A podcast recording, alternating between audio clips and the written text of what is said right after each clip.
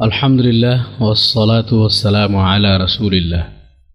আম্মাবাদ সম্মানিত শ্রোতামণ্ডলী আমাদের আজকের আলোচনার বিষয় ইসলামী সভ্যতার আওতায় নারীর মুক্তি, শান্তি ও তৃপ্তি। এ বিষয়টি নিয়ে আমরা এখানে সংক্ষিপ্ত আকারে আলোচনা করার প্রয়াস পাব বলে আশা রাখি। আজ থেকে প্রায় ২০ বছর পূর্বে আমেরিকার নারী সমাজে একটি নতুন আন্দোলনের সূচনা হয়েছে, যা দ্বিতীয় নারী আন্দোলন উইমেন্স মুভমেন্ট সেকেন্ড বলে খ্যাত। জুলাই উনিশশো উক্ত উইমেন্স মুভমেন্ট সেকেন্ডের উপর একটি পরিচিতি ছাপা হয় আমেরিকান ম্যাগাজিন স্পেন এ। এ দ্বিতীয় নারী আন্দোলন প্রথম নারী আন্দোলনটি যে অপ্রাকৃতিক এবং ভুল ছিল, তার ওই স্বীকারোক্তির নামান্তর বলা যায়। জনৈক সমালোচকের ভাষায় এটি হল পুরনো আন্দোলনের গায়ে একটি নীরব পরিবর্তন। এতে উল্লেখ করা হয়েছে যে বর্তমান আমেরিকার নারী সমাজ ভীষণ দুরবস্থায় জীবনযাপন করছে।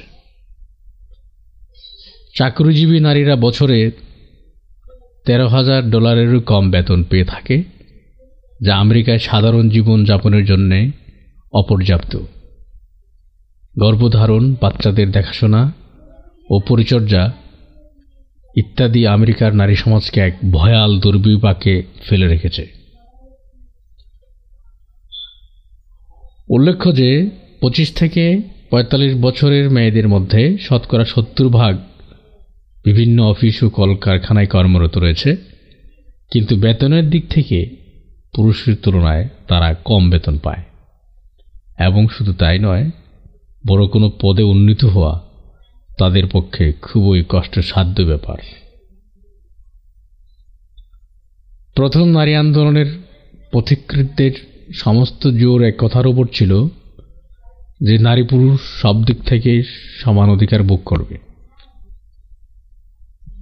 নারী পুরুষ থেকে কোনো ক্ষেত্রেই পিছিয়ে থাকবে না। বরং মানুষ হিসেবে পুরুষের মতোই অভিন্ন স্বাধীনতা, অভিন্ন অধিকার ভোগ করবে। কাঁধে কাঁধ মিলিয়ে চলবে।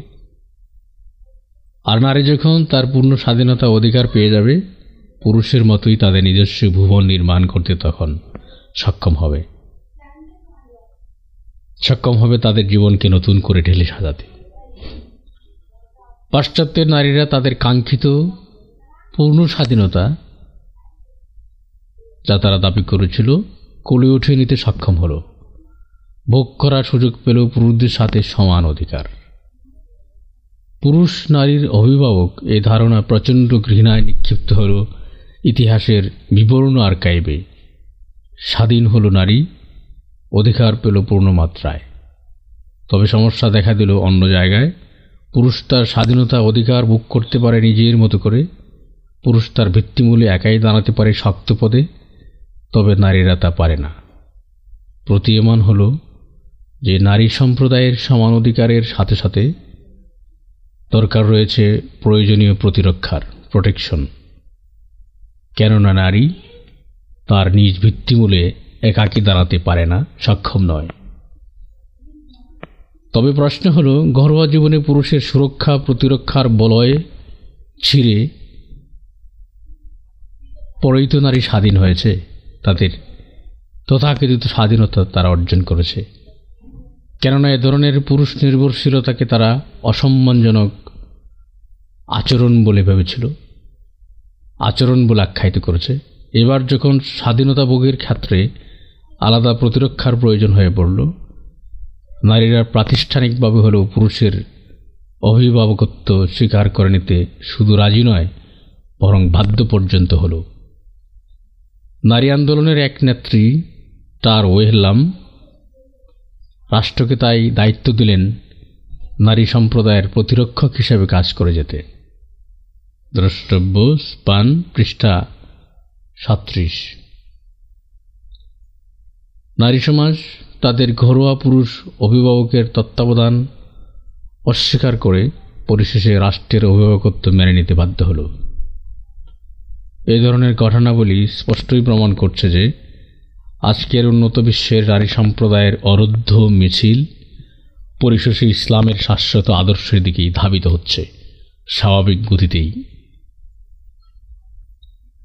মানুষ পরিচালিত পরীক্ষা নিরীক্ষা ও অভিজ্ঞতা খোদ মানুষকেই মানতে বাধ্য করছে যে আল্লাহ নির্দেশিত বিধানই মানব জীবনের জন্য সর্বোৎকৃষ্ট ও শ্রেষ্ঠ বিধান।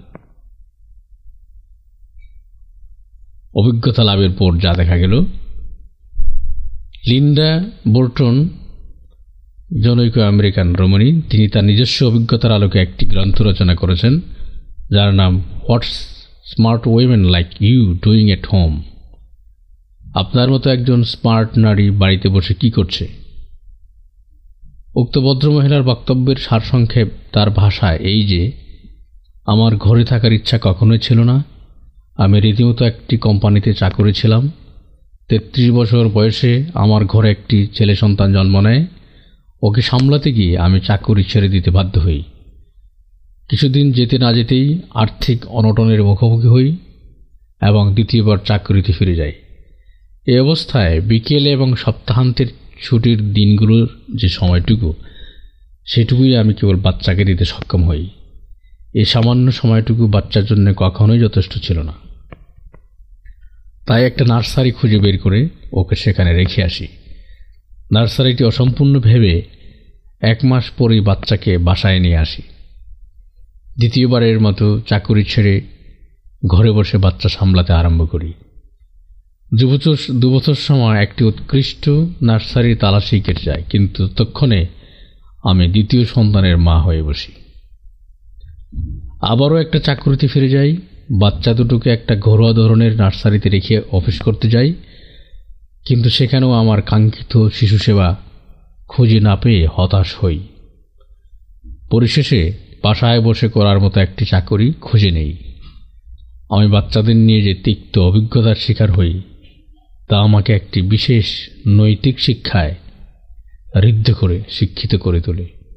আর তা হলো, আপনি যত আইনই প্রণয়ন করুন না কেন, এবং যত পয়সাই খরচ করুন না কেন, তা দিয়ে একজনের প্রতি অন্যজনের হৃদ্যতা ভালোবাসা কখনোই সৃষ্টি করা যায় না। আমি এমন এক ব্যক্তির তালাশে ছিলাম, যিনি হবেন স্নেহশীল, প্রীতিপূর্ণ দরদি এবং হৃদয় বিশিষ্ট, রসিক, মেজাজের ও তৎপর। একজন সজীব হৃদয় বিশিষ্ট ব্যক্তি, যিনি আমার বাচ্চাদের নৈতিকতাকে সুষমামণ্ডিত করবে। কৌতূহলোদ্দীপক পর্যটন, পর্যটনে ওদেরকে নিয়ে বের হবে। ওদের প্রতিটি ছোট ছোট প্রশ্নের উত্তর দেবে। ওদেরকে দুলিয়ে দুলিয়ে মিষ্টি ঘুম পাড়াবে। কিন্তু আস্তে আস্তে এবং বেদনাদায়কভাবে বেদনাদায়কভাবে আমি এ তিক্ত সত্য পর্যন্ত পৌঁছই। যে আমি যার তালাশে মাসের পর মাস কাটিয়েছি, বছরের পর বছর কাটিয়েছি, সে তো আমি, ভিন্ন, অন্য কেউ নয়। এটাই হচ্ছে সে কাজ যা আমার মতো একজন স্মার্ট মেয়ে ঘরে বসে করছে। And that is what a smart women like me is doing at home দেখুন রিডার্স ডাইজেস্ট অগাস্ট উনিশশো অষ্টআশি। বিগত শতাব্দীর পঞ্চাশের দশকে হলিউডের খ্যাতির শীর্ষে অধিষ্ঠিত চিত্রতারকদের মধ্যে একজন ছিলেন মার্লিন মনরো। সুনামের মুহে মুহ্যমান এই তারকা অকস্মাৎ আত্মহত্যা করে নিজেকে নিজেই মৃত্যুর মুখে ঠেলে দিলেন। মার্লিন মনরোর আত্মহত্যার কারণ সন্ধান করতে গিয়ে পুলিশ একটি চিঠি পায় চিঠি পায়। উঠতি বয়সের প্রতিটি কিশোরী যে তার পদাঙ্ক অনুসরণ করে খ্যাতির শীর্ষে উঠে যাওয়ার স্বপ্ন দেখতে চায়, তাদেরকে উদ্দেশ্য করেই ছিল মার্লিনের বিয়োগান্ত হৃদয়ের এই চিঠি। মার্লিন বলেছেন এই ধরনের খ্যাতির পিছনে কখনো পড়ো না। জ্যোতির্ময় জগতের ধোকায় তোমাকে যেন কেউ না ফেলে। আমি এই পৃথিবীর সবচেয়ে হতভাগা অশান্তির অতলান্তি এক নারী। আমি মা হতে পারিনি। আমি ঘরোয়া জীবনকে ভালোবাসি, একটি পবিত্র, সুন্দর পারিবারিক জীবন। বরং এই পারিবারিক জীবনটাকে আমি নারী জাতির সৌভাগ্য তথা সমগ্র মানবতার সৌভাগ্যের সনদ বলে মনে করি। দ্রষ্টব্য মাসিক মাসিক হাদারাতুল ইসলাম দামেস্ক, অক্টোবর উনিশশো বাষট্টি। ধর্মীয় নীতিমালার পরিপ্রেক্ষিতে মানব সমাজের জন্য বিধান দেওয়া হয়েছিল যে পুরুষরা জীবিকা অর্জন করবে এবং মেয়েরা ঘরের দেখাশোনার দায়িত্ব নেবে। এভাবে দায়িত্ব ভাগাভাগি করে সংগতিপূর্ণ জীবনযাপনের সামর্থ্য হবে। এটা ছিল একটা শৃঙ্খলামূলক ব্যবস্থাপনা। এটা কখনোই নারী পুরুষের সামাজিক ও মানবিক মান নির্ণয়ের জন্য ছিল না। কিন্তু আধুনিককালে নারী স্বাধীনতার নামে যে বিপ্লব উঠেছে, তা এই ব্যবস্থাকে নারী জাতির জন্য মানহানিকর বলে চিহ্নিত করে স্লোগান তুলেছে যে নরনারীর কর্মক্ষেত্র অভিন্ন হওয়া চাই এবং এ ব্যাপারে ভাগ বাটোয়ারার নির্দিষ্ট কোনো সীমারেখা নির্ধারণ নারী জাতির প্রতি অবজ্ঞারই নামান্তর। এই স্লোগানটি এত জনপ্রিয়তা অর্জন করে যে পুরো একটি নারী প্রজন্ম ঘরের বাইরে হুমড়ি খেয়ে পড়ে। তথাকথিত সমানাধিকারের আজ শত বছরেরও অধিক সময় অতিক্রান্ত হয়েছে। বিশেষ করে পাশ্চাত্য জগৎ এই অভিজ্ঞতার চূড়ান্ত উৎকর্ষ দেখেছে। কিন্তু এ দীর্ঘ অভিজ্ঞতা, উপরোক্ত স্লোগানের অন্তঃসার শূন্যতা ও অপকার সর্বস্বতাকেই প্রমাণ করছে। সাম্প্রতিক পাশ্চাত্য জগতে এর উদাহরণ অহরহ পাওয়া যাচ্ছে। ধর্ম নারী পুরুষের কর্মক্ষেত্রে পার্থক্য রেখেছিল যে পুরুষ জীবিকা অর্জন করবে এবং নারী নয়া প্রজন্মের চারিত্রিক ভিত্তি গঠন করবে। Man the bread earner women the character builder আধুনিক সভ্যতা ধর্মের নীতিকে অবজ্ঞার চোখে থেকেছে কিন্তু দীর্ঘদিনের তিক্ত অভিজ্ঞতা অবিসংবাদিতভাবে ধর্মীয় নীতিমালার সত্যতাই প্রমাণ করছে। যুদ্ধক্ষেত্রে নারী ওয়ার্স আনওয়েমেনলি ফেস নামে নারী সম্প্রদায়কে নিয়ে মস্কো থেকে একটি বই প্রকাশিত হয়েছে। ইজ অ্যালেক্সিয়া রিচ এর এই বইটি ছাপিয়েছে মস্কোর প্রগ্রেস পাবলিশার্স। দ্বিতীয় বিশ্বযুদ্ধের বিস্ফোরণ ঘটার পর রাশিয়ান সরকার উদ্দীপনামূলক আপিল জানিয়ে জনগণকে মাতৃভূমি রক্ষার জন্য উদ্বুদ্ধ করে, এতে উৎসাহিত হয়ে রাশিয়ান জওয়ানদের যে অংশ সেনাবাহিনীতে ভর্তি হয়েছে তন্মধ্যে আট লক্ষ ছিল পনেরো থেকে ষোলো বছর বয়স্কা তরুণী। উপরোক্ত বইটি এ তরুণীদের নিয়েই লেখা। লেখিকা দীর্ঘ চার বছর মেয়াদী এই গবেষণা প্রকল্পটি পরিচালনার সময় একশত শহর পর্যটন করেছেন, যুদ্ধে অংশগ্রহণকারী দুইশত নারীর সাক্ষাৎকার নিয়েছেন। উক্ত গ্রন্থটি উল্লেখিত নারীদের ব্যাপারে তথ্যবহুল গবেষণায় সমৃদ্ধ এবং এতে নানা রকম শিক্ষণীয় তত্ত্ব সন্নিবেশিত হয়েছে। সন্নিবেশিত হয়েছে, যেমন উল্লেখ করা হয়েছে যে যুদ্ধোত্তরকালে অধিকাংশ মেয়েরাই যুদ্ধে অংশগ্রহণ করার ব্যাপারটি ধামাচাপা দিয়ে রাখতে চাইছে। তাদের বক্তব্য we wanted to become ordinary girl again marriageable girl আমরা আবার সাধারণ তরুণীতে রূপান্তরিত হতে চাই, বিবাহ উপযুক্ত তরুণীতে। প্যারাসাফর মুবনা ডাডোবা নামে এক শিক্ষিতা যুদ্ধে অংশগ্রহণকারী নারীর সাথে লেখক সাক্ষাৎ করেন। তিনি তার ব্যক্তিগত অভিজ্ঞতার বর্ণনা দিতে গিয়ে বলেন, যুদ্ধক্ষেত্রে মেয়েদের প্রতিক্রিয়া পুরুষের চাইতে সম্পূর্ণ ভিন্ন ছিল। পুরুষরা সাধারণত তুলনামূলকভাবে বাস্তববাদী এবং সময় উপযোগী সিদ্ধান্ত নিতে পারদর্শী। পক্ষান্তরে মেয়েরা ভাবে অভিভূত হয়ে আবেগপ্রবণ প্রতিক্রিয়া প্রকাশ করে থাকে।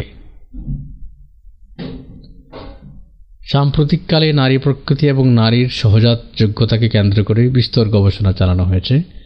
নারী প্রকৃতিকে খুঁটিয়ে খুঁটিয়ে বৈজ্ঞানিক দৃষ্টিতে আবিষ্কার করার প্রয়াস চালানো হয়েছে। এসব গবেষণা, যেসব সত্য ও সিদ্ধান্ত সেব উন্মোচিত করেছে, তা থেকে বিস্ময়করভাবে প্রতীয়মান হয় যে নারী সম্পর্কিত ইসলামিক দৃষ্টিকোণই সঠিক। অতি অগ্রসর পরীক্ষা নিরীক্ষা ও গবেষণা থেকে প্রমাণিত হয়েছে যে নারী প্রকৃতি সহজাতভাবে স্পর্শকাতর এবং পুরুষের তুলনায় সমধিক আবেগপ্রবণ, ইমোশনাল। এসব গবেষণা অত্যন্ত উজ্জ্বলভাবে প্রমাণ করছে যে মহিলাদের এমন সব কাজে ও দায়িত্বে অনুপ্রবেশ উচিত হবে না, যেখানে ঠান্ডা মস্তিষ্কে সিদ্ধান্তে উপনীত হওয়ার প্রয়োজনীয়তা রয়েছে, যেখানে পারিপার্শ্বিক অবস্থা থেকে প্রভাবিত না হয়ে বাস্তব নির্ভর অভিমত পেশ করা দরকার পড়ে, যেখানে পৌরুষের প্রয়োজন মেলিপনার ন্যায় নয়।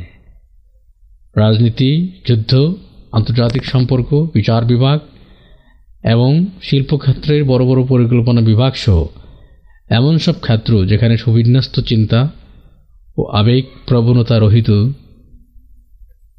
সিদ্ধান্তে পৌঁছার প্রয়োজন রয়েছে সেসব ক্ষেত্রে নারী সম্প্রদায় তার সহজাত আবেগ প্রবণতার জন্যে স্বভাবত বেমানান। পক্ষান্তরে পুরুষ জাতি তুলনামূলক কম আবেগী হওয়ায় বাস্তব নির্ভর প্রতিক্রিয়া প্রকাশে সক্ষম বলে প্রমাণিত হয়েছে। নারী পুরুষের প্রকৃতিগত পার্থক্যের উপর ভিত্তি করেই ইসলাম দুজনের জন্য ভিন্ন ভিন্ন কর্মক্ষেত্র নির্ধারণ করে দিয়েছে। এটা কখনোই নারী পুরুষের মানগত তফাৎ সৃষ্টির জন্য নয়। এটা বরং ছিল শুধুমাত্র কর্মক্ষেত্রের পৃথকীকরণ, যা নিতান্তই বিজ্ঞানসম্মত। আসলে নারী আন্দোলনের বার্তাবাহকগণই অবৈজ্ঞানিক পদ্ধতির স্লোগান দিয়ে যাচ্ছেন পক্ষান্তর ইসলামের পদ্ধতি হল বাস্তবমুখী ও বিজ্ঞানময়। আল্লাহ রাবুল আলমিন আমাদের সবাইকে তৌফিক দান করুন। ওয়াখিরুদা আওয়ানা আনিল হামদুলিল্লাহ রবিল আলমিন।